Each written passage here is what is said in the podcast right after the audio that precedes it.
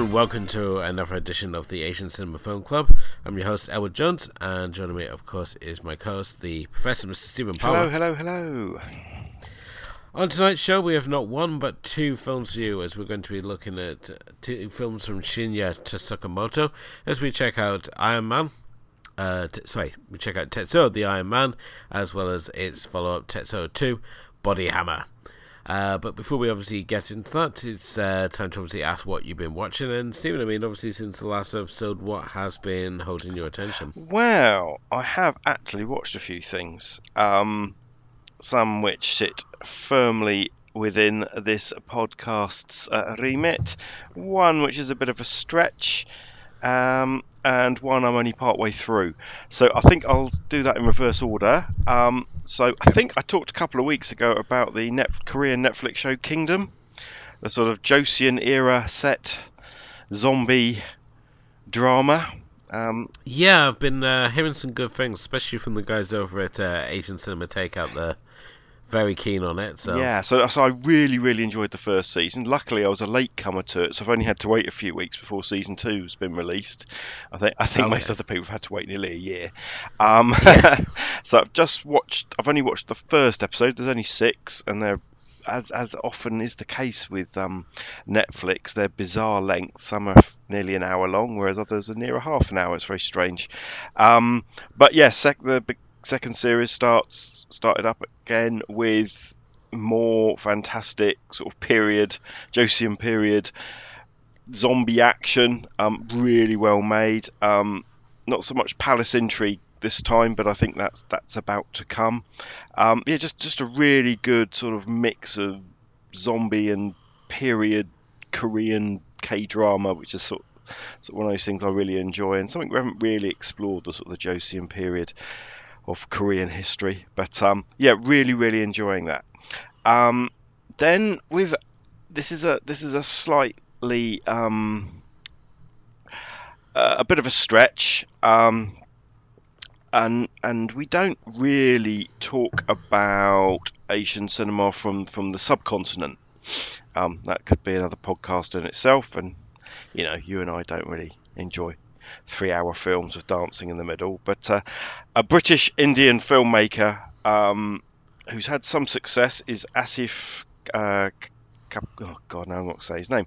Asif Kapadia, um, who Yeah. famously uh, he, he- he's, he's made he's made a few um, uh, sort of live action movies, but he, he concentrated on documentaries in the recent past with the really popular Senna, telling the story of Ayrton Senna, the Formula One driver, and, and basically sort of wrapping it around the day that he died, and Amy, the story of Amy Winehouse. Um, and he, he finished off his sort of trilogy of uh, sort of people who got maybe famous too young and were somewhat genius level in their talent would be his thing. Um, the a documentary on Diego Maradona called Diego Maradona, um, which doesn't quite match the pattern of, of Senna and Amy, but I think it's because there's another film called Maradona already. um, um, not as good as the other two films. Um, I'm, I'm a big sportsman, big fan of, of, of football as well, so I was really kind of excited by it, and the fact that it was um, Kapadia's doing the doing the documentary work was exciting.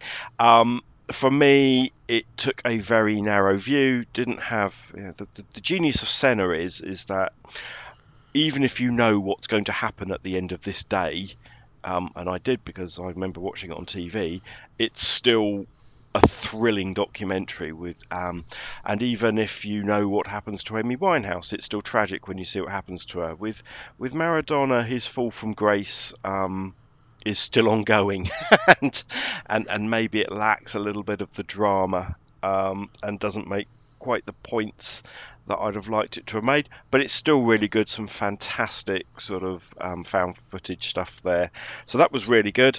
And then really on the money of what our um, our podcast is about Asian cinema. I found a uh, Korean film from last year called No Mercy, although it also seems to be called Ioni, which means sort of like Big Sister, which seems to be a, a better better idea, and it stars one of my favourite actresses who I thought had just disappeared from view, which is um, Lee Young.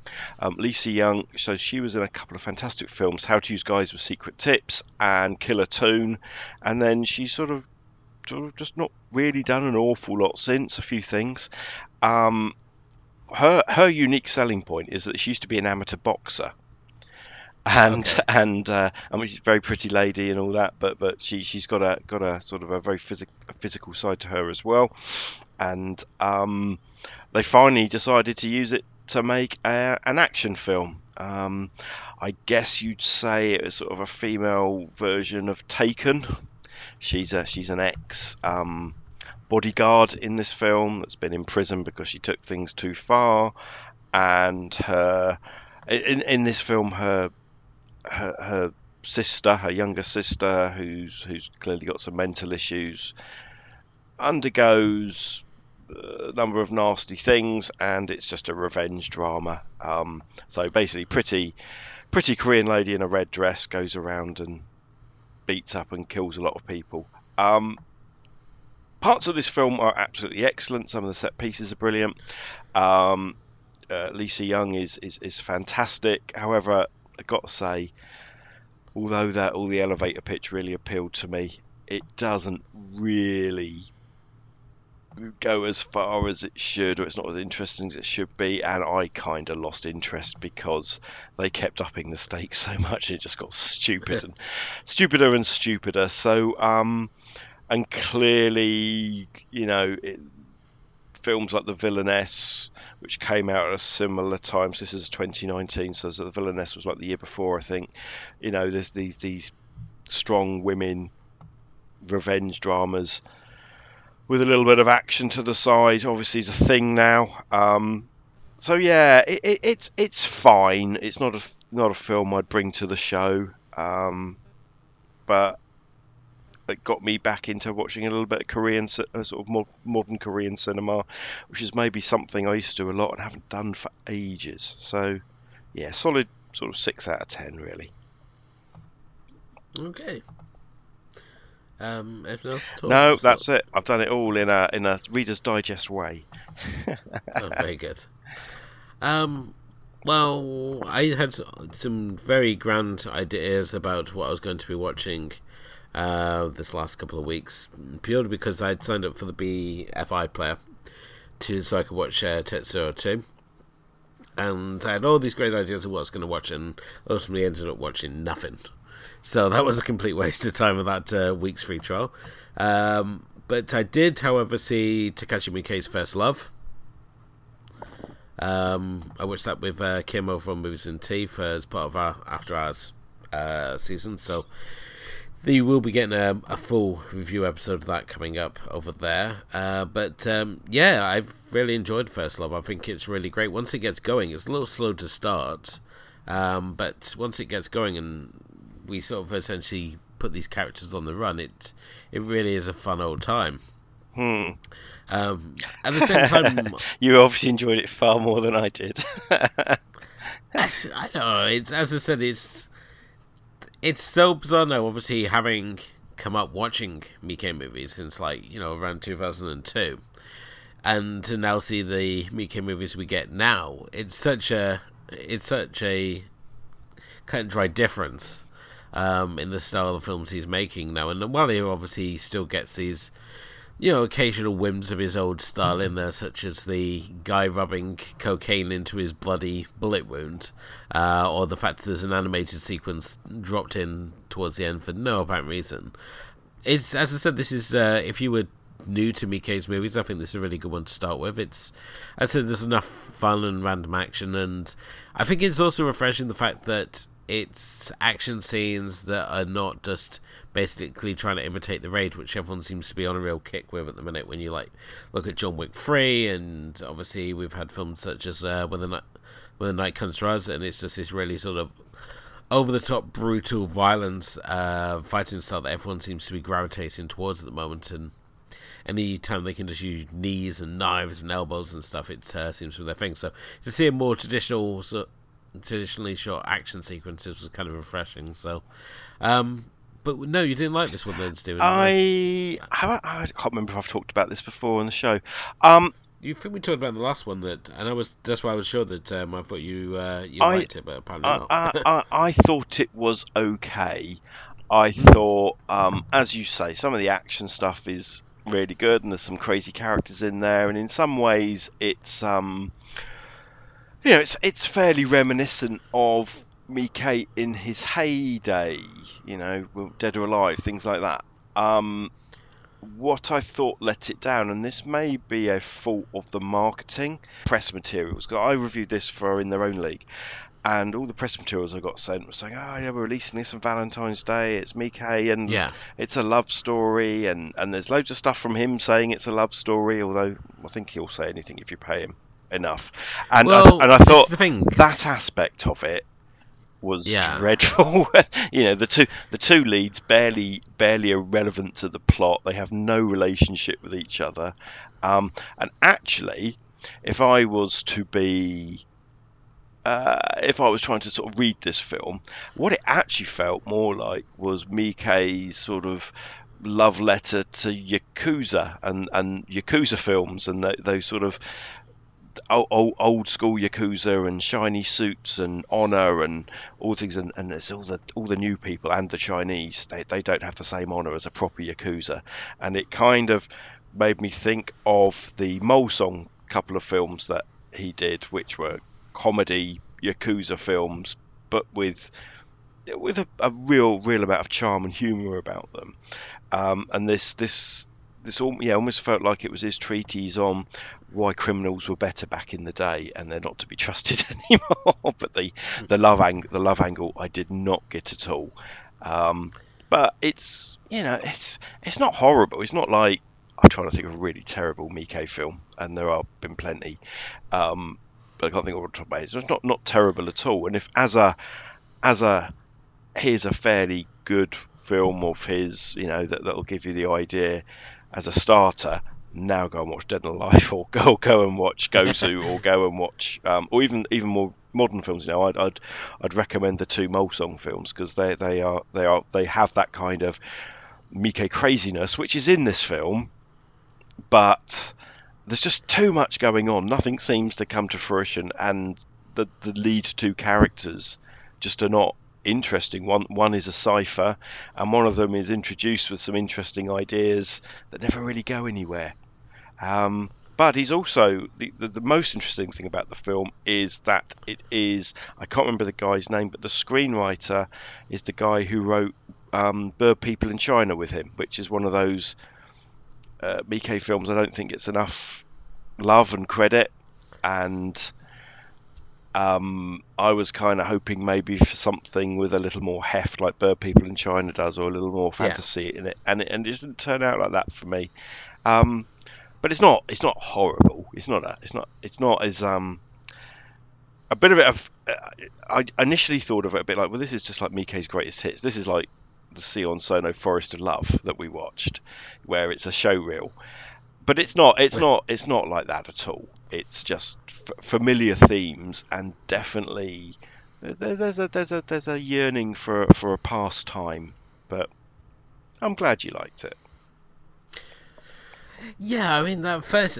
I mean the first opening thirty, 40 minutes or so is a little tedious, and as you said already, the two leads they've kind of got their own interesting stories going on. We've also got the boxer who's been diagnosed with a terminal brain tumor, so he's got this no fear of death, which in turn puts him in a chance encounter with uh, the prostitute working off her father's debt, and the two obviously uh, we're supposed to believe are going to have this like whirlwind romance, true romance style, and it never really plays out like that. And Mik- I love Miike the fact himself um, admits that the reason he called the film First Love is because it would make more money. So Yeah. it's hard to fault his honesty. What I did, what I did love about the film though was Becky. Um, so Becky is the girl that that she's a Caucasian actress that but was born and raised in Japan, and ten Yeah. years ago she was in every Japanese drama going because you've got this girl that looks Caucasian but speaks perfect Japanese. which is a fantastic thing to cast in a in a TV show when you want to have someone from America or Britain come over. You just get Becky in there, and um, and and you don't have all that horrible stilted English acting, which you'll see in in so many things in Japan. Um, she, yeah, she was her career was on this upward curve, and then she had an affair with a married man, and just killed her career stone dead. She's now um, and, and, and she's you know she's had to do the whole public apology thing, and she's had to resurrect her career over the last ten years by basically being one of those chat show guests and game show guests, Right. you know, and just and just having to do the whole be on your TV all the time and so on and so forth. In this film, she's absolutely fucking brilliant. she's mental, and she's this fantastic crazy character for I don't know for about two thirds of the movie.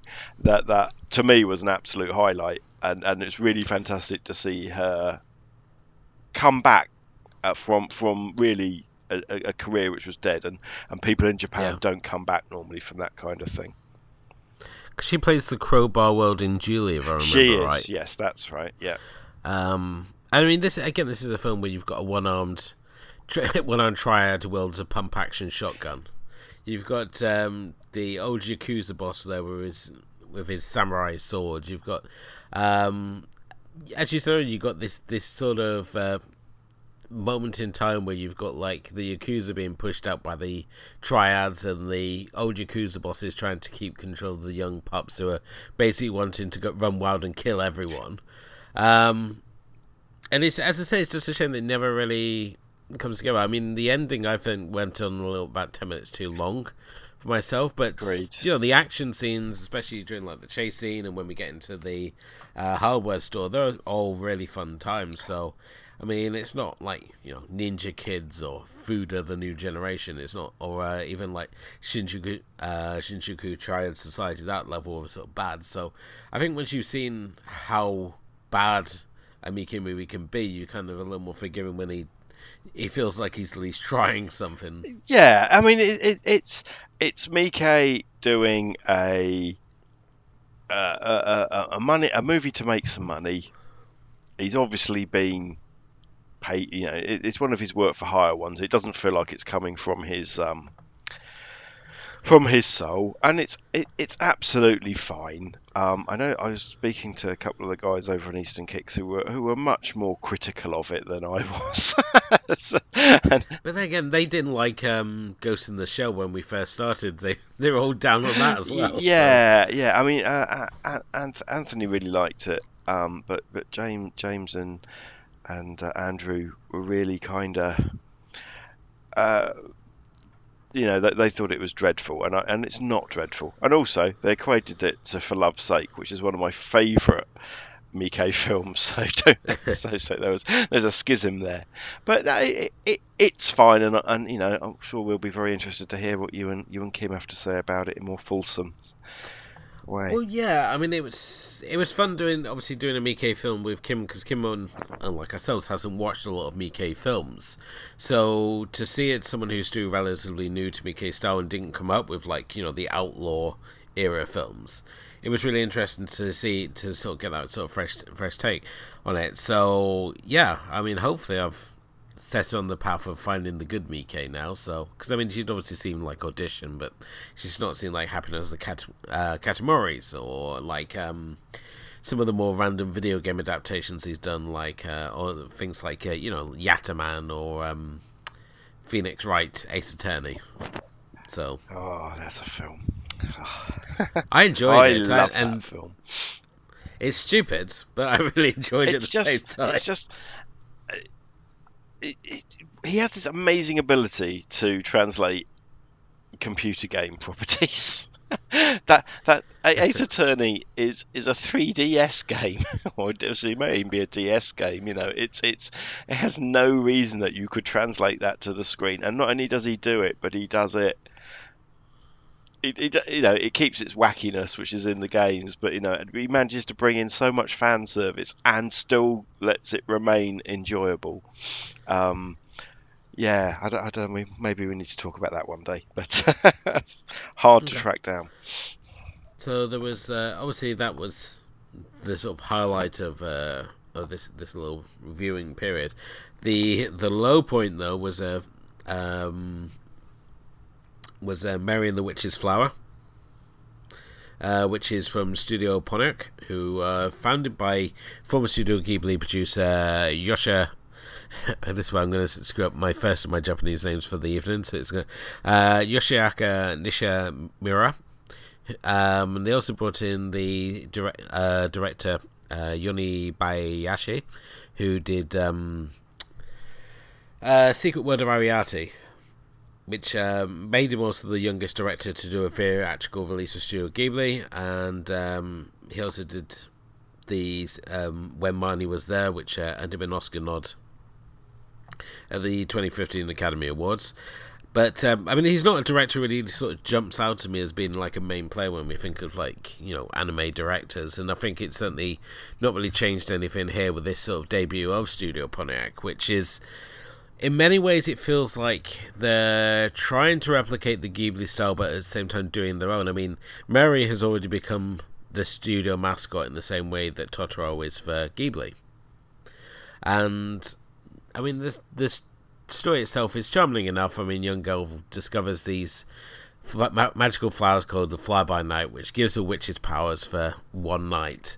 And she basically stumbles across uh, the witches' college, which is up in the clouds, and uh, finds herself caught up in this whole plot that is being sort of orchestrated by its uh, headmistress and one of the head teachers there. So, I mean, the story itself is charming enough, but it just didn't really do anything for me. It was kind of the comparison I had was like when you go in like a Wimpy. And although they're giving you the same, you know, burger and fries combo that you can get at McDonald's, there's just something not quite right about it. There's, you know, there's something missing, and it certainly felt like it when I was watching this film. As while there's obviously these charming sequences, and it's got the whimsy, and it's got flying sequences and whatnot. Um, there does seem to be something missing, and I know a lot of the background detail work's not as detailed as the Ghibli movie, even though we have moments where it goes sort of toe to toe with the best of the Ghibli stuff. When we look at like the dining hall sequence in this film, which looks really, there's a lot of fun, there's a lot of detail there, but um, ultimately it was just a film that I was just not engaged with at all. So it was kind of like a, uh, kind of like a passing distraction at best. So but that's currently doing the rounds on Film Four. If you live here in the UK and want to catch it, it's uh, it seems to be part of their new rotation. So is I, am fascinated by your illusion there. Uh, is Wimpy does that even still exist? Yeah, we got a Wimpy. Ah. It's down on uh, down the seafront, and if you on some motorway stations still have Wimpeys. Yeah. See, see, for for, those, for, for, members of our audience who are not British, um, Wim, Wimpy was a very British, or is apparently a very British implementation of the uh, American burger restaurant, where back in the day when I remember them in the 80s, um, you'd sit down and you'd get a knife and fork. I don't know if it's quite the same now. I guess the equivalent stateside would be like Wendy's or something like that. Sort of. It's it's hard to say what the equivalent is because they've got though their they've got their chain ones, which you know they're kind of like on the Burger King level of things. Mm. Um, although Burger King recently has got the same sort of feeling as a, as a Wendy's. It's the it, you go in there and like the atmosphere seems to be like removed from the place. It's there's just something not quite right, and yeah, it's it's like if you go in like a um, you know like a knockoff burger joint mm. place, like um you go into like Texas fried chicken instead of KFC or something, for example, and you just know that while they're essentially doing the same thing, it's not it's not the same thing.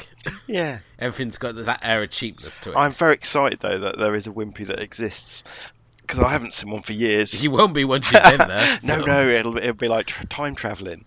I'm sure you don't sit down with a knife and fork like you used to. Didn't they used to have a they used to have a they used to have a sausage burger with a square sausage as well, which always fascinated me as a child. But um, it was like a Cumberland sausage, you know, like a circular, like circular sausages, but it was done in a square. Uh, no, anyway, sorry, get... we've really gone off. you get tea in a polystyrene cup. Oh God! Not even like a china cup. You get a polystyrene cup with your burger. It's so depressing. Oh dear, yeah, this is very feels very sort of uh, yeah, it feels very end of the pier, doesn't it? Funnily enough, that's where it is. I know, we're better luck maybe a fall in this see next time we have a decent storm. So oh, fantastic. Anyway, but uh, yeah, I mean, did you catch it when it's been shown? No, I wouldn't have even known it was on. Um, again, uh, yeah, um, again, you know, I, I, I know Ghibli, but but other other animations, I, it's the sort of thing that I might accidentally catch and end up watching, but I wouldn't yeah. actually plan to watch. Okay. So yeah, I, I mean I had really high hopes for it. It looked so charming, and then I watched it. and I was like, oh, this is feels it's kind of missing something. And I think it's the fact that they have a cat and it doesn't talk. Like when she has a, when she gains her magical ability, the cat doesn't like suddenly start talking, which I was expecting. So maybe like uh, Kiki's Delivery Service mm. set my expectations too high for that one. So and a couple of other films as well in the in the Ghibli um, stable have talking cats. But yes, yeah, okay, well that's a shame, but.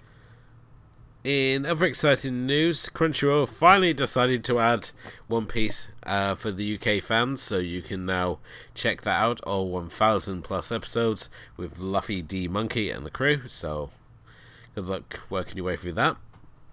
A thousand episodes.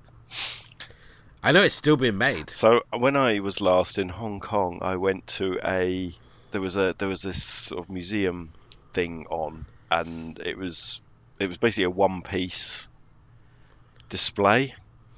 I yeah. had no I had no idea what any of it was about until later and I thought, oh my god, I bet there's people who are really excited by this and I just went around thinking I do not know what any of this is.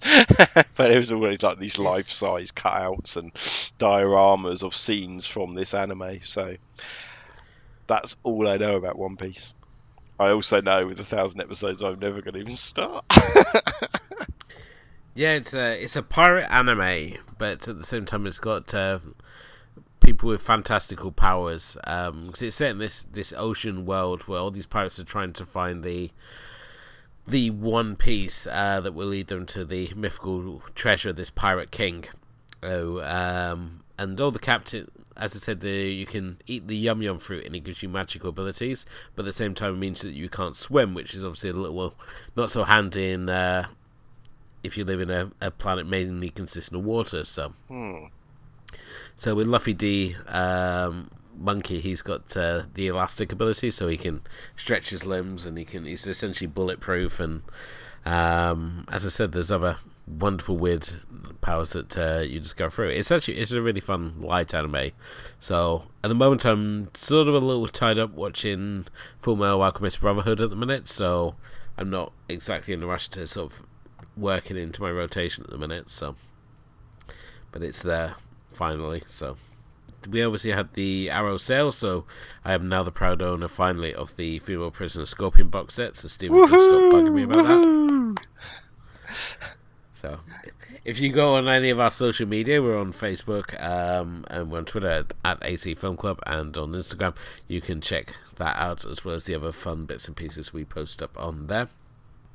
So should we go with our? Well, let's let's, let's let's let's dive into Mr. Tsukamoto, shall we? As as we've waited nearly fifty episodes to do so.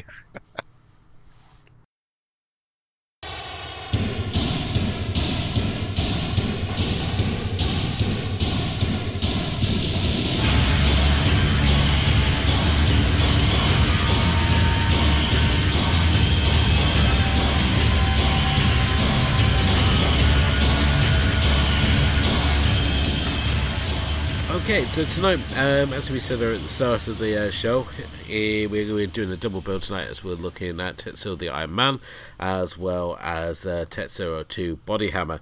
Um, both these films very influential in terms of not only cult cinema but also in terms of uh, cyberpunk cinema and also how they the part they played in the sort of Asian cinema revival because although Tetsuo was released in 1989 and had already a large sort of cult following, it made up a significant played a significant part in the sort of T- Tartan Asia Extreme range, which really was sort of responsible for boosting that uh, revival of interest there. And I think that when it came to you know Tetsuo, it's one of those films that's never lost its power or appeal uh, since it came out, and that I think that be due to, the, to because of that extent, then the fact it's so well discussed that I also wanted to include Tetsuo 2 Body Hammer, its 1992 sequel, into the discussion, just purely because it always feels that it's very overlooked, um, and I never understood why, because in many ways it was kind of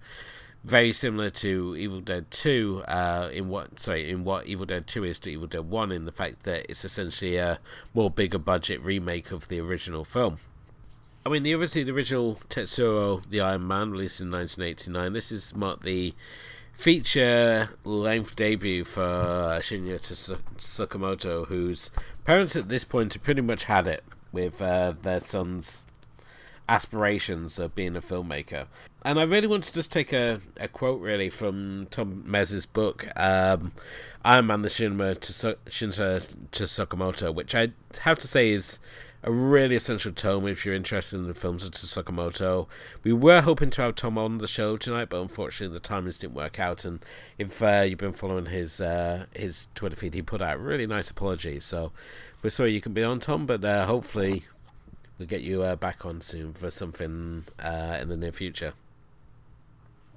Um, but basically, he was quote. He got a quote uh, from Tsukamoto's father. It basically said there are two types of human being: those who are successful and those who fail. And you are a failure, so you shouldn't make this film. These are the encouraging words that she uh, took into his production go, for Tetsuo the Iron Man as basic.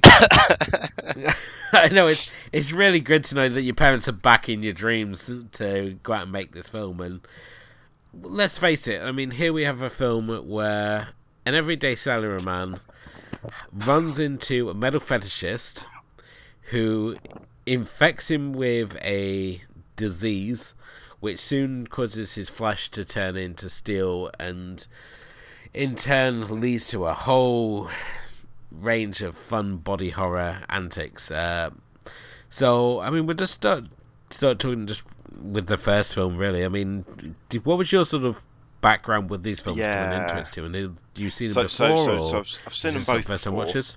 The, the, first film I've seen many times. Okay. The second film I had on VHS back in I want to say 91, 92. Um, uh, Tartan release. That must have been when I was yeah. at university. I must have picked it up. Um, which must really equate to my initial dabblings with Asian cinema as a thing, but I think it was more because I was into cult cinema, if that makes sense. I I hadn't I hadn't quite oh, sort of settled on, on, on Asian cinema as, as, as the love, and I was I was very much into into weird weird. There was a, there was another range of um, VHS called Redemption. I can't remember who it was from, but they would have like just Franco nun exploitation films and things like that. And I kind of picked this up as, as part of the same, or I picked the second film up as part of that. That's oh, there's there's a weird film here called Tetsuo 2 Body Hammer, and it was weird shit. but I and so I got I saw that first and saw the um, the Iron Man later on, and you know, there's nothing quite like the first film. I mean, you can you you can equate it to David Lynch's Eraserhead because it's in black and white and there's some weird shit going on. You can equate it to yep. those early films of Cronenberg because of the the sort of the body horror side of things. Um, but it's always made me more think of a, like a Nine Inch Nails video or something like that. It's got this real industrial soundtrack and a real kind of the the visuals, the the black and white works fantastically in that first film, you know, and, and the and the and the metal and the electronics is all very. in some ways, it's a little bit Blue Peter, but in some way, in some ways, it's it's really it's both metallic and organic, and it's just like this really stunning piece of visual and oral art. Um, but at the same time, it's a a real tough watch, isn't it? it's. I mean, it's. I'm totally agree with yourself here. I mean, I came to this film much like yourself did, because I was in that period where you just want to watch weird and shocking cinema, and I was watching things, you know, as I said, like Eraserhead and um, a lot of Gregg Araki movies and Kevin and um, things like you know Kids and Bully, uh, Freaks. And uh, it was just, and you know, you watch things like uh, John Waters' Pink Flamingos, and it's just this idea of like, I'm watching stuff just to see how far I can push myself. It's like I want to find just like most messed up and weird stuff that I can watch, and just like a, for some reason Tetsuo just sort of stumbled into that, and I remember seeing it. It wasn't I didn't pick it up on VHS or anything, I, but I got it. Um, I saw the first film on a late night showing on Channel Four, and Tetsuo Two. I saw actually before the first one uh, because I think that was part of the Moviedrome um, showing, and that there wasn't unfortunately with the introduction from Alex Cox. It was his um, Mark your Cousins. friend who uh, who took over from It's uh, not the my. Irish guy, It's not my. Mark friend. Cousins. Who, Anyway, let's not Oh, go there. God. Yeah, I- I- Mark Mark Cousins, he- whose idea of film criticism is to describe what's on the screen. um, but yes, as you said, this is got a real sort of DIY filmmaking style to it. Um, the fact that this film looks like it was. It, it cost a lot more than it actually did is a real sort of credit to uh, to Tsukamoto and his just inventiveness as a, a director. We also have to like give credit to the fact that um, Kei Fujiwara, um, who plays the girlfriend of this uh, salaryman, um, her and her husband basically put up the whole production for a year because the, the whole film is shot in their house, and you know they gave permission for like holes to be drilled through and the floor to be drilled through, and basically put up with this uh, production, and the whole crew were basically living on top of each other for the year's production. So Tsukamoto said that you know he would constantly find that through the demands of filmmaking that he would like come in one day and find that the sound crew had disappeared. So he would take over doing sound and then the special effects people would disappear and he would take over doing that. So he was constantly teaching himself how to do different bits and pieces like the stop motion he taught himself how to do the actual suit that makes up the salaryman's skin as it goes on and becomes more sort of metal and metallic. Originally it was uh, sort of like double-sided sticky taped onto uh, Tomorowo uh, Taguchi's skin, so it was just all sellotaped on. Um, so we ended up with like skin like sandpaper by the end of filming, and eventually they hit on the idea that if we just put it on top of a boiler suit, then he can just slip it on and off, and we don't have to like spend hours sellotaping metal yeah, onto the, our the, friend other, every the other day, person so. that um, it reminds me of, you, you just reminded me about all the stop motion stuff, and, and how did I forget that? But um, it's very much like, and again, this is somebody I was into at the time, um, Jan Svankmajer, the Czech surrealist, um, who's made films like Alice and Little Otik and Faust. Um, it, it, it very much feels like it's in that probably more that than you know it, it's like saying the David Lynch comparison's a bit of an easy one, isn't it? And I'm not sure it actually stands up. Whereas the the Cronenberg and Svankmajer uh, connections feel much stronger to me. Um, I don't know if he was necessarily influenced them by by them directly, but it's definitely in sort of that zeitgeist, isn't it? That that that that time of experimental filmmaking. And you know, this thing took him 18 months. Uh, he, ne- he fell out with everybody. um, I think only only um, Tomorowo Taguchi didn't live on set all the time. Um, and he made quite a big point saying, "If I did, I don't think I'd have stayed."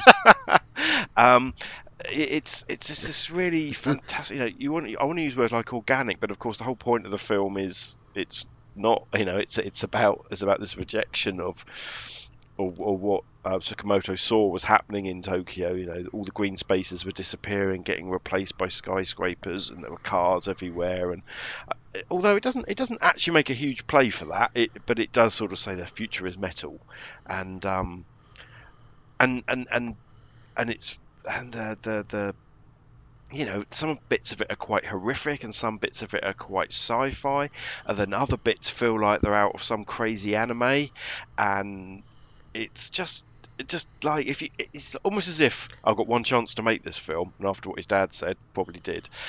um, I'm just going to leave it all out there in 67 minutes.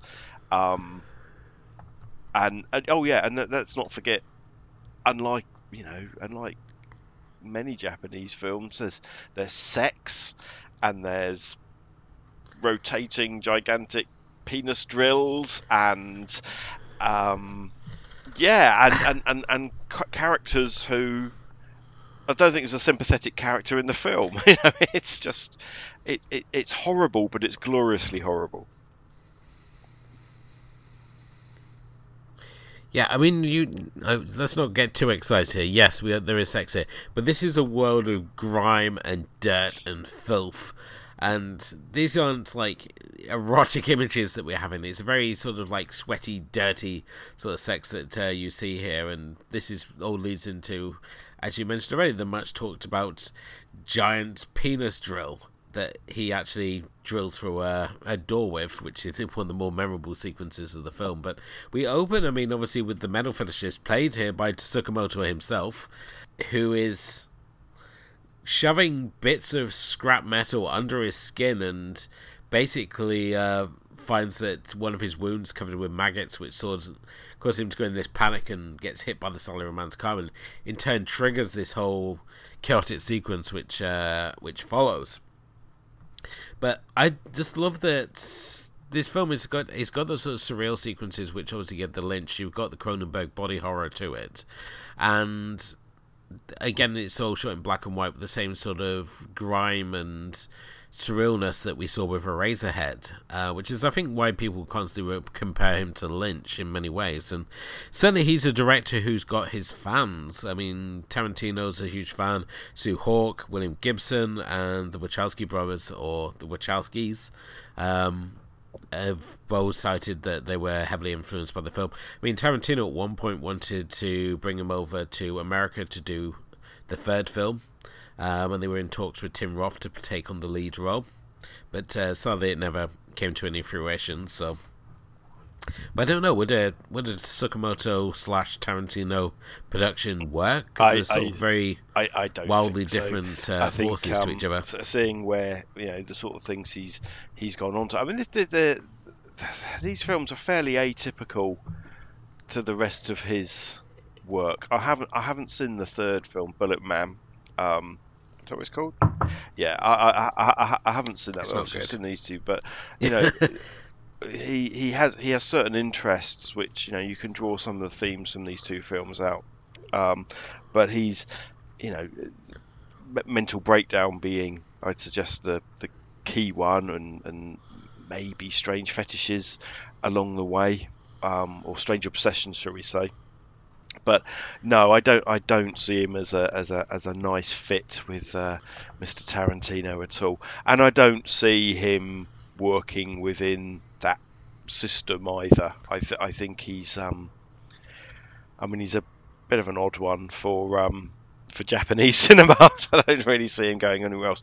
The one thing I would say is though, even even in this, um, uh, his his his inspirations are actually sort of quite a lot more traditional as well. There's um the the sort of the close shot, the the way he frames faces and things like that. It's very Kurosawa like. Um, and I was sort of just doing some reading up for this show, and you know, he says, "Oh yeah, my, my inspirations are Kurosawa," and I absolutely saw that. I could absolutely see sort of Throne of Blood in there when um when a lot of the talking was going on and a lot of those sort of tight close up on faces and things like that. So he's you know, whilst I've said he's he's come from this experimental film background, you can see absolutely he's a he's a student of cinema, which then might make him a little more um, compatible with Mr. Tarantino. So I don't know.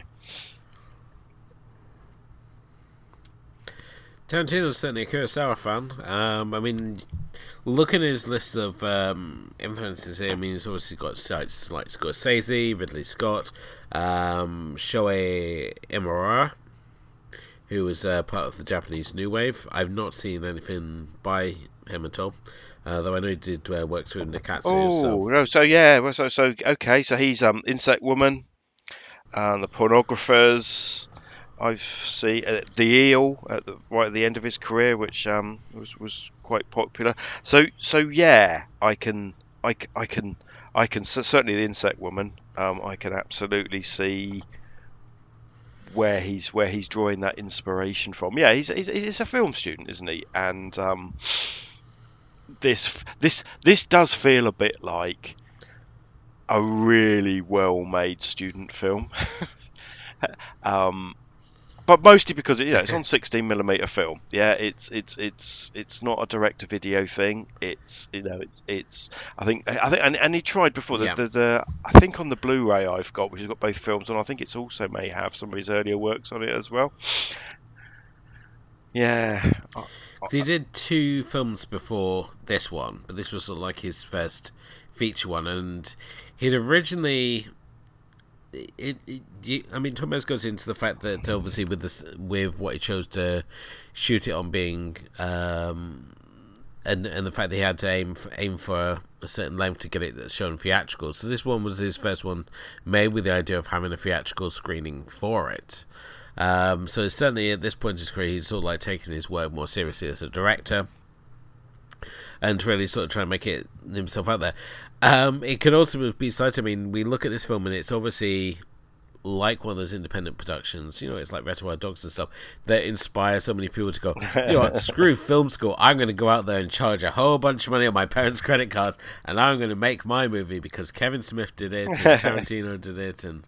Tsukamoto did it and stuff, and they end up with just like a really expensive pile of garbage because they've not and and and this film film school to make let's not mistakes, let's not so. pretend otherwise it was a flop to start with um it but it it's it got picked Oh, up yeah. it got one particular film festival got picked up in and then sort of the word of mouth got round and you know I don't know if it ever made any money but it certainly got his it got his name ma- known and I guess I guess gave him that step up but that's a it's a high risk stratagem isn't it but I guess I guess I guess if his dad's telling him stop doing this. this is probably his last last try.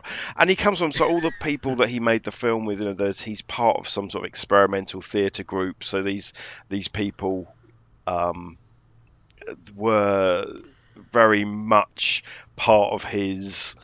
Uh, what's the word? Like like his gang um, that, that, that make it together. It, it, it, it is. Yeah, it's like um, theatre trope. So, which is kind of interesting because you don't, I don't, I mean, maybe I'm wrong, but I don't hear many stories like this about Japanese film. You know, you you hear mostly about people stepping into maybe the direct to video stuff like Mike did, or getting your step up because you started making pink films. And it's funny you should say about the, the length of the film, so it's like 66, 67 minutes.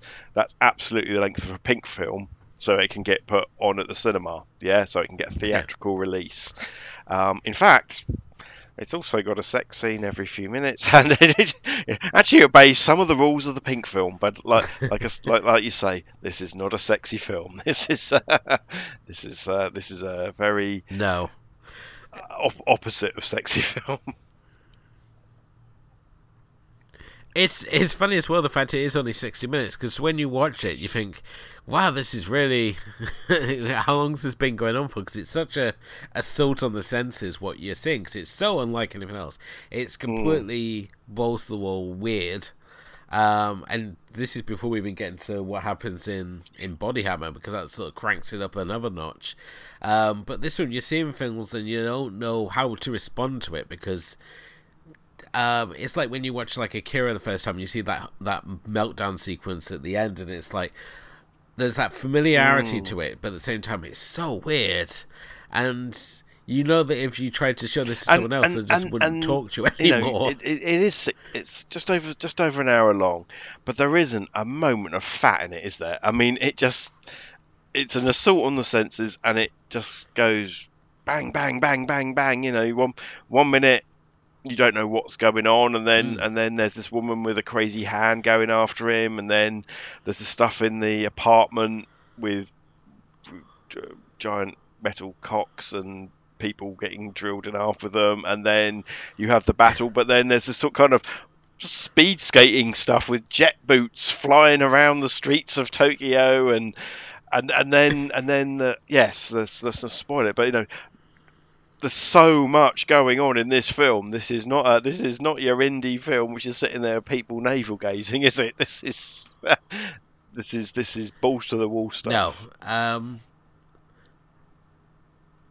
it's. I mean, it's also a film. It took me a couple of times watching it to really get it, because the first couple of times I watched, I watched it and then I thought, wow, that was just so weird, and then just like forgot about it. And then it came through again on the cycle, and I watched it again. It was like, oh, you know, so a little bit more, and then I returned to it sort of years later. And yeah, because really there is a story in there. there is a so. tight narrative that you know things that you don't know what they mean to start with become clear later on. So you know the the the, the reason for the weird there's sort of, sort of some dogging sex going on at one point, and you think, well, what was that all about? And then then it plays out, and everything comes together, and even what Tsukamoto's own character's doing with that metal rod at the beginning actually plays back to the past of one of the characters. You know, this is this this is this is tight, well trimmed stuff. But I, I I like you. I reckon it took me three watches before I got a clue what was going on. Yeah. I mean, just to backtrack as well slightly, where you were talking obviously about the fact that when it comes to like American independence, they're doing the uh, the credit card funding thing um, and obviously, with Japanese cinema, we don't see these sort of indie DIY productions themselves. And I think it, as you think you touched on already, is the fact that with Japan they have this more strict DTV market that uh, we never had, and it's kind of the same way that when Roger Corman was at the height of his producing power with the New World Pictures, and he was just like taking all these directors who would go on to become like influential directors and basically just give them a script and budget and said go out and shoot things. And it was only once that era sort of ended that we saw like the rise of the American independent scene uh, coming through of like the eighties with like things such as like Sex Lies and videotapes. So um, I think it's just the way that the market's set up that we don't see so many of these, but it's just sort of adds as the real myth off of, of who Tsukamoto is, the fact that he is out there, he's an independent Japanese filmmaker, and the fact that here he is creating Japanese cyberpunk, which in turn is drawing many elements of from like American cyberpunk, and yet it's seen by Western audiences, and they go and create their movie based on what they're seeing in his films. So we have things like um, Automatons from 2006, Computer Hearts from 2015, which even includes a quote from uh, Tetsuo the Iron Man, and we have like Dandy Dust and Ultra Toxic, and these aren't particularly great movies, but you know, there's it's that cross pollination again, the same way that we saw with like Kurosawa was influenced by John Ford, and who Kurosawa then went on to influence um, Francis Ford Coppola and George Lucas. So mm. it's always fun when you see the cross pollination and and how it works and what it leads to. So um, unfortunately, in this case, just really bad imitations, cyberpunk. So, but I'm saying this, and there's probably like some some guy somewhere going, well, "Oh, how dare you!" Some my favorite mate, movies. So just insult away. These are not good films. It's kind of like when Eli Roth attempts to recreate the Italian cannibal movies. So yeah, no, I, mean, I, I you know, I just I, I, I really, really, really like Iron Man. I think it's just a fantastic piece of cinema, and you know, I really recommend it, but be aware it's a tough watch, and you may need to dive back in again. I really would love to see it at the cinema on the big screen, um, with with the with the with the soundtrack blaring in my ears and hearing all that metal scraping and stuff like that. But uh, yeah, really, really highly recommend that film. Um, yeah, I mean the soundtrack itself. Um, he he basically gave the he approached uh, to uh, to Ishikawa, who is um, another person who's constantly been part of that, uh, you know, the Tsukamoto camp, and basically said, "I want you to make music um, using metal." And he went away, and he was like, well, "I don't know if I can." make a whole soundtrack just you know banging metal together. So I'd make music that sounds like metal, and uh, that's where we have this this Nine Inch Nails style experimental soundtrack to it. And yeah, I mean he's constantly returned time and time again to do soundtracks uh, for Tsukamoto. He's done a couple as well for uh, Miike as well. He did Food of the New Generation, uh, Dead Alive 2, The Birds. Um, he did Vital as well as the uh, two Nightmare Detective movies. So uh, if you liked Tsukamoto's uh, soundtracks, then you can all say uh, thank you to Ishikawa for those ones. So. But um, he also founded the industrial music groups Der I, which I'm I, I, I, I It means something like to somebody, I'm music, sure. So I think that's maybe another reason why it appealed to me, especially at that time when I would have first seen this film. So yeah. Yeah. Oh, Well, I mean, I, wanna I'm fairly your- boring in that regard. I mean, I just adore Nine Inch Nails. Always have. Um, seen them live a few times. Uh, And obviously, Yeah. Trent Reznor, of course, has now moved into film soundtracking and TV show soundtracking. So there you go. There's a there's a circle completed, isn't there?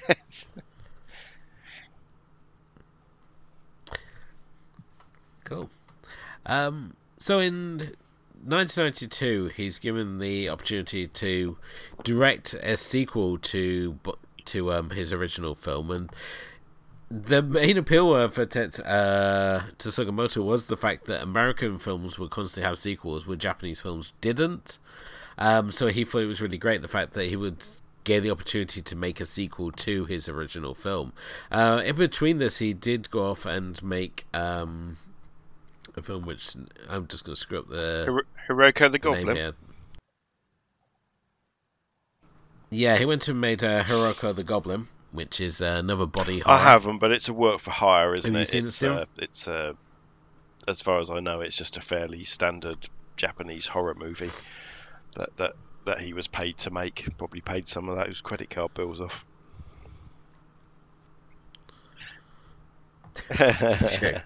Pay to replace that door. Um, but yeah, I mean, here he is returning. He's got a little bit of experience behind himself as a director. He's got a bigger budget. I mean, this time he's upgrading his film stock to 32 millimeter, and we also see the first instance of him shooting the cityscapes and just generally shooting with a blue tint that we would also see in a Snake of June.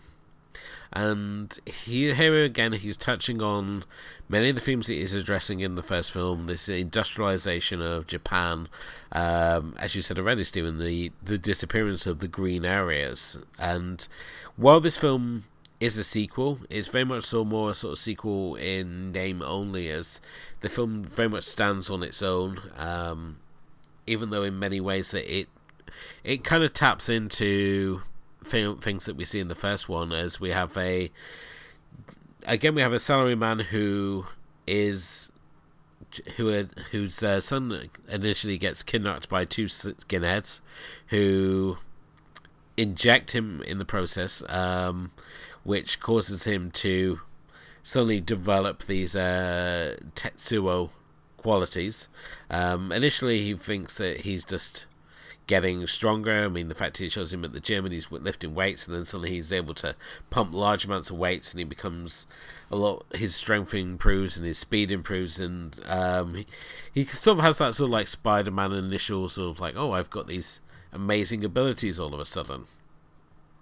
Um, however, what this does uh, lead him to is to sets him on a collision path with uh, a gang of metal worshipping fetishists, um, whose leader likes to bath in in oil for no apparent reason, who have been trying to carry out their own series of experiments to capture the uh, the power and ability of the the Tetsuo.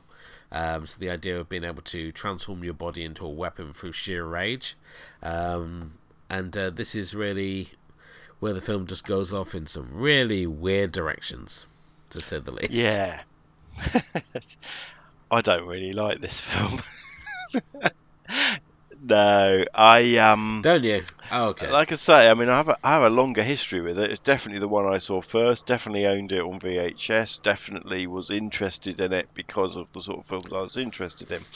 Rewatching it the other day for this, I was bored rigid compared to, compared to how the first film makes me feel. The first film makes me feel dirty and disgusting and Yeah.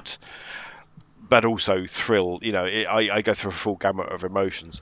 This film feels like it was made by somebody else. I, I don't know why. The blue tint to everything you bought, it just looks like you know, it just looks so nineties with with with skinheads and the, that that blue tin and the and the Dutch camera angles and it, it, it it's it just does not get you know it just doesn't have the same doesn't grab me by the balls like the first film does. You know there's some interesting stuff going on because this time the salary man has got a wife and a kid and um and so it's not that weird dynamic of the man and his girlfriend from before which looked pretty grimy without without all the other shit going down um you know this is this this this is having uh, this is having a look at the the, the, the standard Japanese family unit: uh, a, a salary man, housewife, one one child. This this seems to be a fairly common thing. But then mad scientists and loads of skinheads, and I really don't know what the frigging point of any of them was, and it just doesn't feel as doesn't feel as tight and as uh, desperate as the first film. Um, you know, there's bits of the bits of smartness in there. You know, I didn't expect the little boy's arms to get ripped off, and I didn't expect some of the later madness to happen. But I'm not. I never felt as engaged with it as I did with Iron Man. Yeah, I mean, this film is certainly a lot more aggressive, a lot more violent than the original Tetsuo.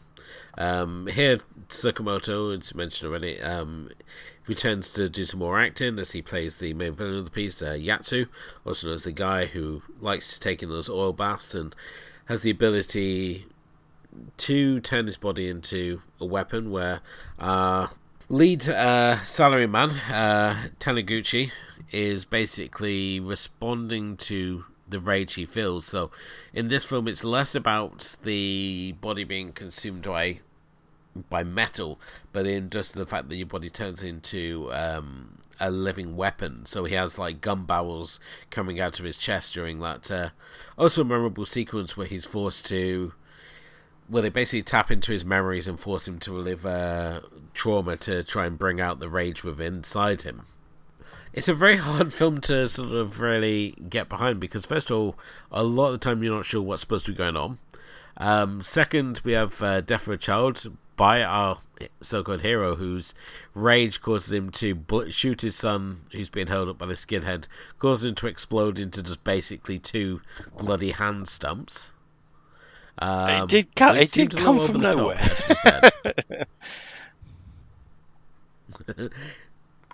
Um, and that's also in the early moments of the film as well. This isn't like halfway through the film and stuff, so it's uh, a little weird on that. And then we get things get weirder still as we find out the secret history of this salaryman and uh, the source of his his actual power. But at the same time, I mean, I like the fact that you got the skinhead gang in this, and it gave it some sort of purpose rather than oh, I've got this horrible thing happening to me, and it, I'm just gonna have this like long sixty minute freak out of what's happening to me as I try and make sense of it all, which the first film essentially was. Um, this one, it feels kind of like when you watch um, Violence Voyager, and the fact that you're seeing someone try and create a sort of superhero persona, but just in like a very twisted and trauma trauma esque way, um, sort of st- way of styling it. Because when you look at the, the look at the uh, the Tetsuo, or the Iron God form that he takes on here, it's nothing about it is particularly appealing, and it's just all sort of jagged edges and everything being pushed to this melding of flesh and steel. So it's, it works in very sort of extreme. it reminds sort of fashion throughout. me of oh my god, it's so 90s. It, but it reminds me of British comics at the time. I'm thinking of like what 2000 AD was like during that time. I'm thinking I'm thinking of Deadline, Oh, yeah. so the Yeah. Jamie Hewlett is that his name? Guy's part of Gorillaz now. Um, yeah, De- Deadline. That it, it, it feels like that. The sort of post post apocalyptic, but near you know, own, own, you know, like set tomorrow rather than in the far future. The skinheads, the the dress, the destruction of the family unit. That kind of, it, it, that's that's what it, it. Yeah, it felt almost more like a British film than it did, or a British comic book than it did a Japanese thing, which was really odd. Um, and it's not to say I don't I don't necessarily dislike any of that. It's it's just comparing it to what went before for me. Um, I can see, you know, I, I can see how this Yeah, is it's an entertaining romp, isn't it? And it's got certainly got lots of memorable stuff going on, but it doesn't feel. There's something about it don't feel right, and I and and I'm have a hard time find expressing what that is. But yes, if you if you if you if you, if you go back and look at sort of the 90s era of 2000 AD of Deadline, Toxic, those kind of British sci-fi stuff, that that that that that's what it feels like more than something Japanese and um, anime or, or manga based. Yeah, I'd it's definitely got those anime qualities of, of like the the late eighties, early nineties, especially the cyberpunk stuff, and the fact that everything's just like masses of cables and steel. So nothing's particularly clean cut or neat. Everything it's got that sort of fusing of like um, technology and, and flash to it. So nothing looks particularly neat or clean cut. It's all sort of just spirals into uh, the one one sort of crashes into the other. Um, I can definitely see that Jimmy Hewlett sort of look to it as well. It's and it's it's weird as because he seems to be trying to create that sort of super ego we have. Obviously, the demented expression of uh, Tomorowo Taguchi pulls when he goes into like full on Iron God mode.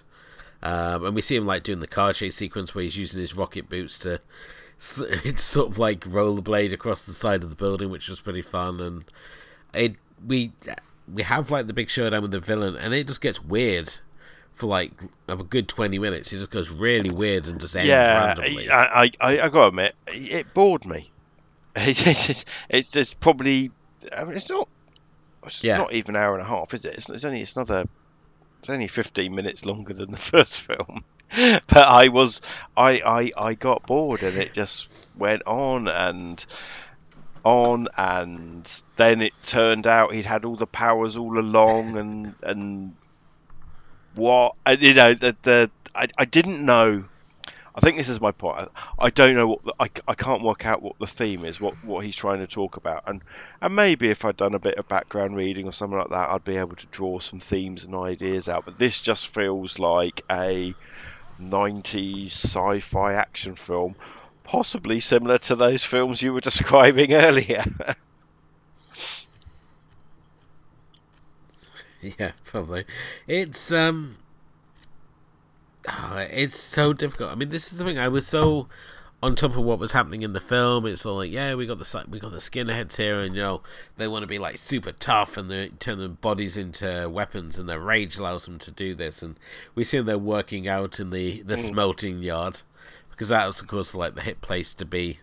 If you're going to be a cyberpunk uh, fug, that's where you're going to hang out but yeah, it just sort of like goes goes downhill. Sort of like we have the vanquish of the villain, and then it just goes into this weird backstory where, as you said already, I mean, spoiler alert, it turns out he has the power all along. It's nothing to do with what the skinheads did to him, because we see him sort of flash back, and his father was teaching his sons to sort of tap into this ability before they ultimately turned on him.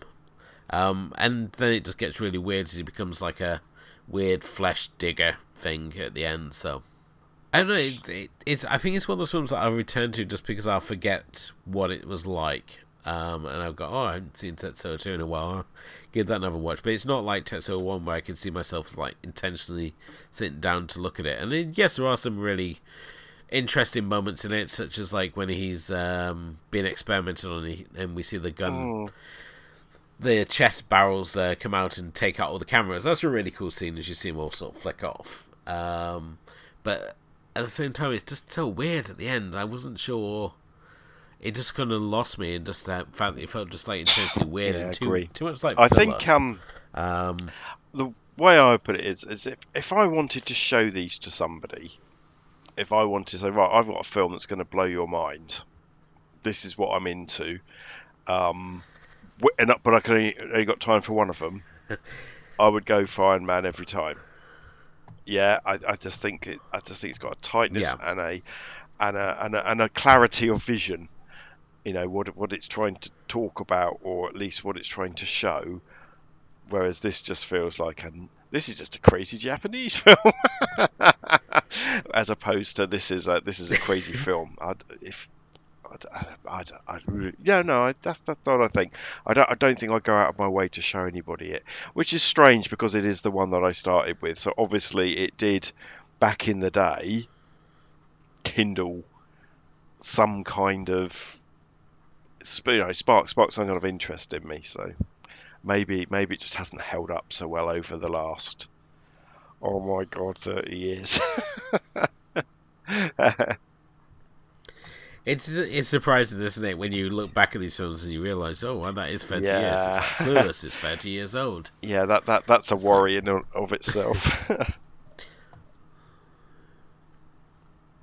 Um, I mean, have you seen much else of uh, Tsukamoto? Is he sort of he's not directors sort of somebody stepping in and out i've followed with any great um he- he's not, he's not a director I, I, I necessarily follow. I've se- I've seen other of his films. Um, um, a, a Snake of June, um, and of course a film I keep talking about time and again, um, uh, Kotoko, um, which I just think's a, a, an amazing piece of work. Um, but he's not someone. I, I know he's one of those names in, in sort of cult Japanese cinema. You know, along with Sono, along with Miike, you know, pe- people, you know, people will have expected us to talk about Tsukamoto a long time before we got here. Um, but for me, he doesn't. I, I don't think he. Well, twice in two films of his, Iron Man and Kotoko absolutely resonate with me.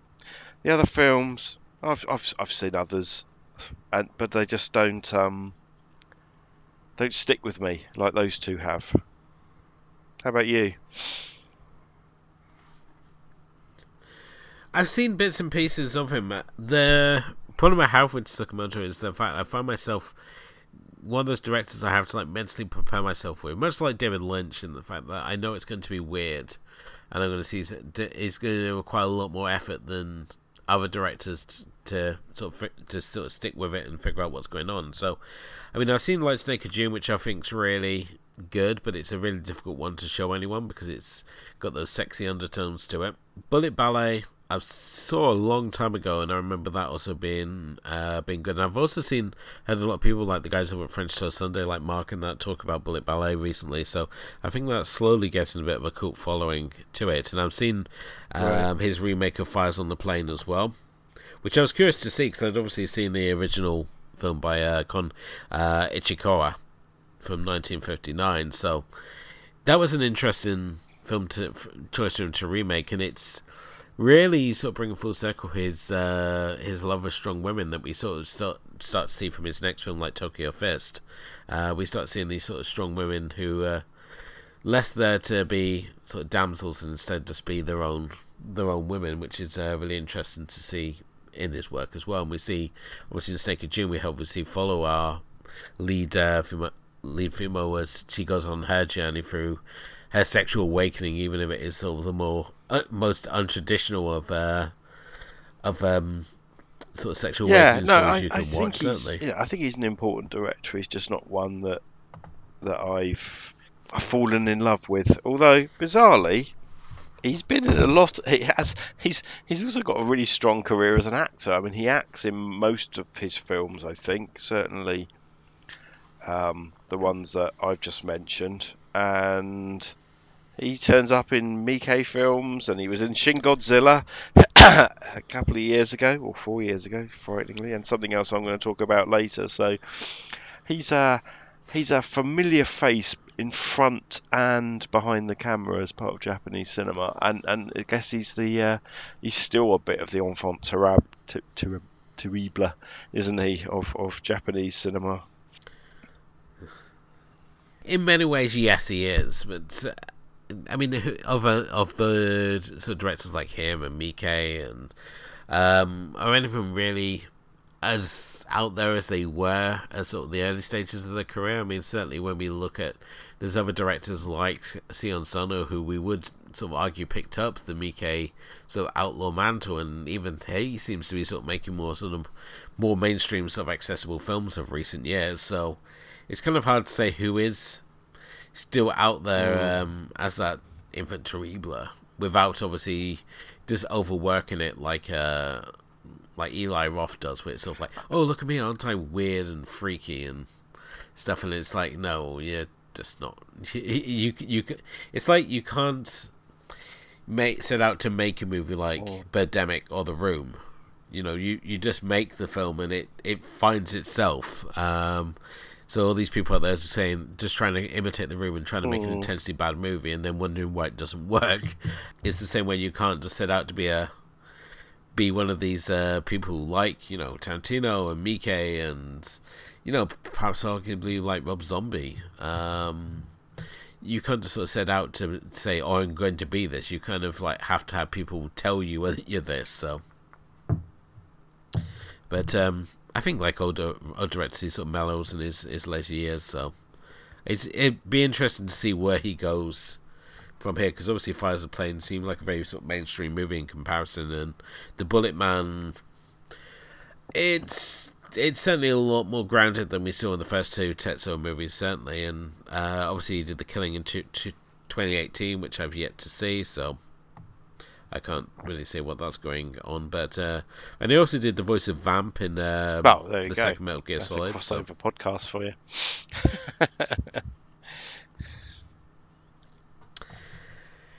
So yeah, so but uh, yeah, that's pretty much all I have to to say about uh, these films. I would recommend if you like uh, the films of Tsukamoto to check out Tom Mes's book Iron Man: The Cinema uh, Shinya to Tsukamoto, and uh, also at the same time pick up his book on Takashi Miike, Agitator. Um, both books are really essential uh, reads in my own collection, and uh, I mean, Tom Mes just r- writes some really good books on ancient cinema. I mean, he's currently done two books for Arrow. He's done one on Lone Wolf and Cub, and uh, he also wrote the book on uh, Meiko Kaji, who was obviously in Female Prisoner Scorpion and Lady Snowblood and the yep, absolutely. Stray Cat yeah, Rock he's a, he's films. A, he's, so. a, he's a top guy for, for Asian cinema writing. So yeah, so hopefully he will uh, continue to give us some new books, and even more hopefully we'll get him on uh, future episodes so we can try and get him to shed some light on what the hell was going on at the end of Tetsuo 2. So I don't know, it's just weird. It's sort of like he becomes the Iron God, and then suddenly he mm. becomes mm. a digger, but of flesh. It was weird. Uh, further viewing, if you do like these films, what would you recommend people All right, so I've got three. Sort of follow. All right, really. I don't know how many you've got, but um, and they they again they're they're a bit like the my, my what I've been watching this week. Some of it's a bit tenuous, but um, if you liked the kind of body horror side of things, but you thought this was a bit indie and a bit dark, check out Noboru Iguchi's The Machine Girl, which is um, from uh, 2008 sort of action flick. It it started a whole subgenre of of of, of rubbery um, gore type films. Um, I'm trying hard, hard way to say it, but whatever you might think of the later films, and I think it is diminishing returns. A lot of them are, what's the word? Shit. The Machine Girl is absolutely fantastic and has that kind of gonzo feel that maybe you were I, I got out of the first film we talked about tonight. Um, basically, a schoolgirl um, gets involved with some ninja yakuzas and ends up having her arm replaced with a machine gun, and it's just it's just a fun romp. Then they went and made lots of other films like this. In fact, I think they still are, and you can go and see Robo Geisha and all sorts of films like that. But but Machine Girl, yeah, but Meatball Machine and um, yeah, but but the Machine Girl, I think, and... absolutely stands up, and it might be a film we come back to in the future.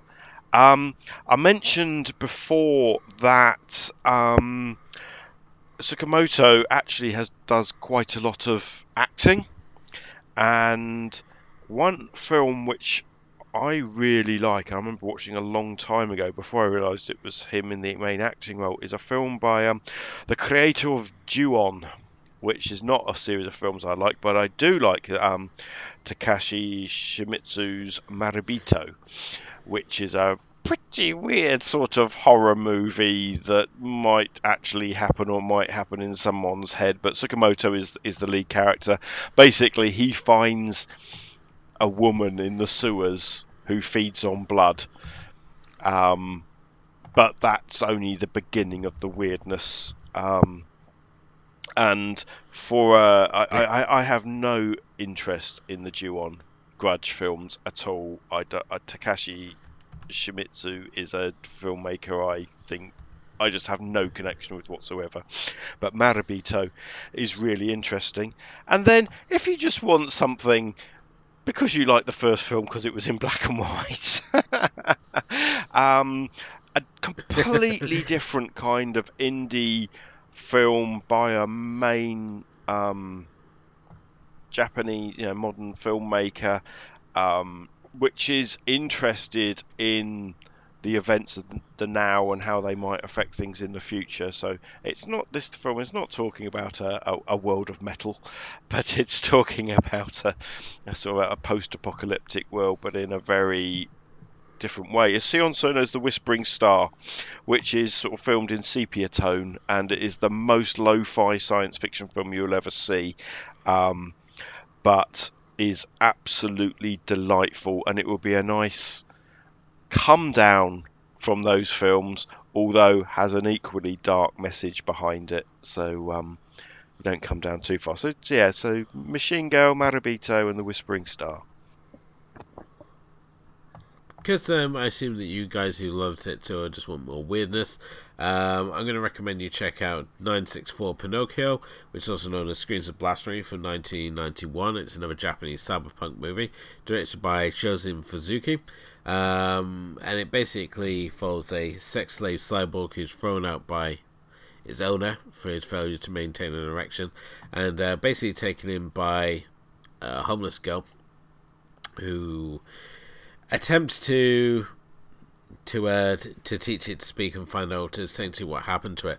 Uh, this was released as a double uh, feature along with uh, Fukui's Rubber Lover, uh, which was uh, put out by Unearthed Films. I'm not sure that's still available now, but there's a couple for you to watch there. There's also the rather random but kind of fun Electric Dragon 80 80,000 volts. Um, which is kind of like a more louder retread of Tetsuo, um, who is. And it's, I think it actually clocked in less. It's shorter than Tetsuo. I think it's about fifty-five minutes. But um, yeah, that's basically uh, more ra- body morphing randomness for you there. So those would be my two. But yeah, I think Stephen, you've definitely got the the the sharper picks. I mean, if you want to look at you know more classier cyberpunk, it's definitely out there. You can look at things like Akira and Ghost in the Shell, uh, Cowboy Bebop and Appleseed. They're all really great uh, cyberpunk animes. But if you want sort of really grimy stuff, then you know it is out there as you can look at uh, stuff as Steven mentioned already. You can look at like Tokyo Gore Police and Machine Girl and Pinocchio 964. Just it really sends you down a real dark random wormhole, and then you can go and hang out with Zoe over at Zobo Shotgun and tell her how you had your mind warped by us. So, so yeah, that brings us to the end of another exciting edition of the Asian Cinema Film Club. Thank you as always for watching. I hope no one's watching. I said watching then.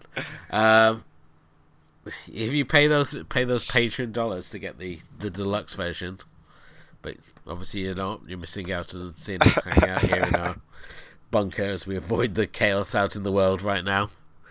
Just us, a mountain of Asian cinema, and a pile of Snickers.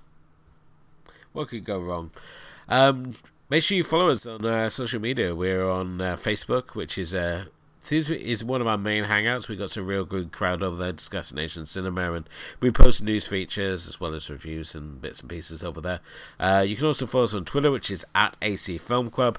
We are also on Instagram, and you can also check out our blog, which is uh, asiancinemafilmclub.wordpress.com, where we've got our complete archive of episodes, as well as uh, other bits of fun writing, such as the mixtape, Steven's Tales from the Dark Side of Asian Cinema, and the Movie Vault series, uh, Movie Vault series from David Brooke.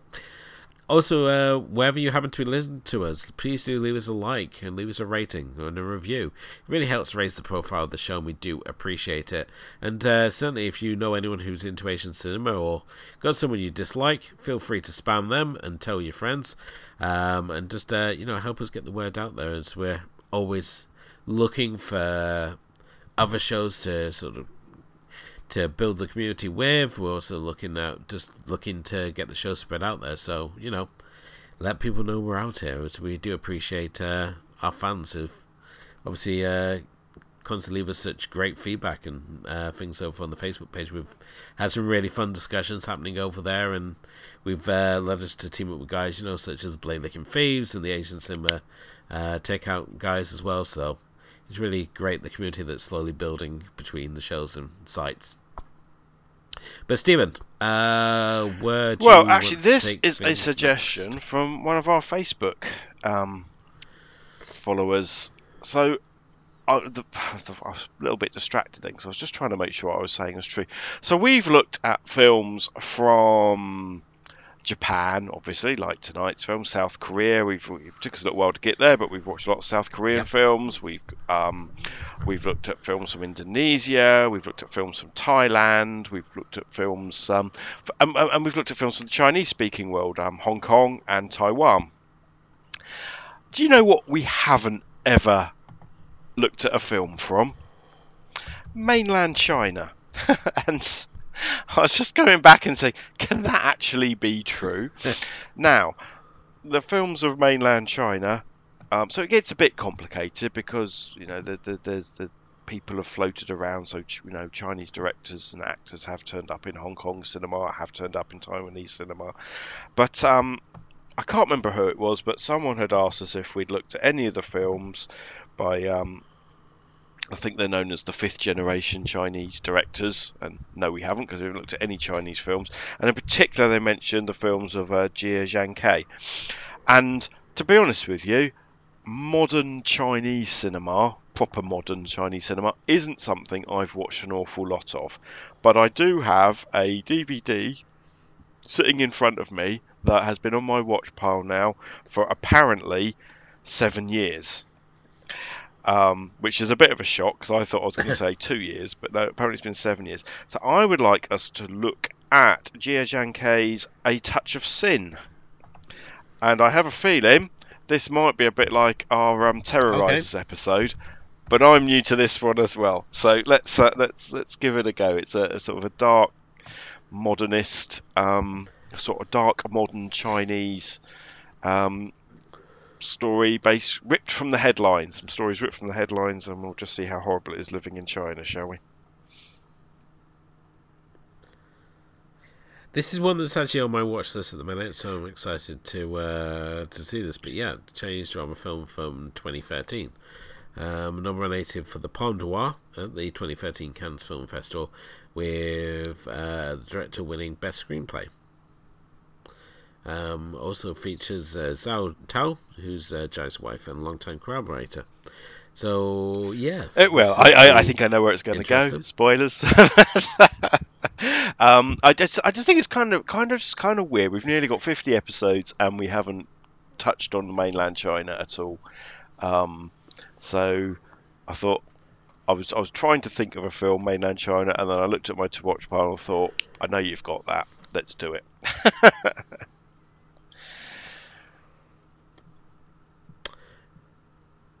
Very good. Um, so yeah, that will be on our next episode. Uh, but until then, thank you as always for listening. Um, Stephen, you were recently over on Eastern. I was I was Eastern moonlighting. Kicks podcast. So, um, yeah, so that episode's come out now. Um, so they go for a little more of a magazine type format. So there's a fair bit of me talking about King Hu with James and Andrew. Um, but there's some other stuff as well on there. Other people talking about King Hu, other talking about other sorts of news and things like that. There's a lot of our chat ended up on the cutting room floor, which is probably a good thing. Always a good no, the, the, the other two fellas were they, they they they were drinking quite heavily, and I think I think some things are best left on the cut, best left on the cutting room floor. Cool. Uh, but yeah, we'll be uh, back next time to talk about Touch of Sin. Uh, but until next, until Pleasure as then, thank you always. Thank you to Stephen, and uh, we will be back uh, next time. I said talking about Touch of Sin. But until then, good night.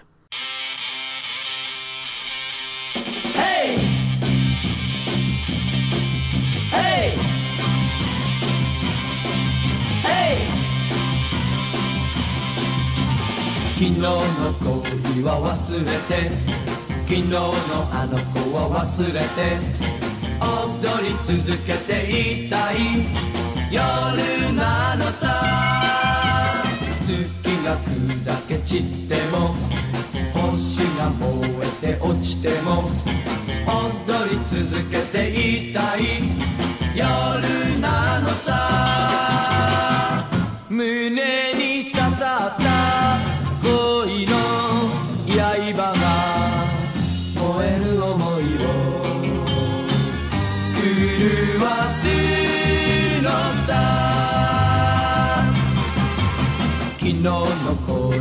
忘れて昨日のあの子は忘れて踊り続けていたい。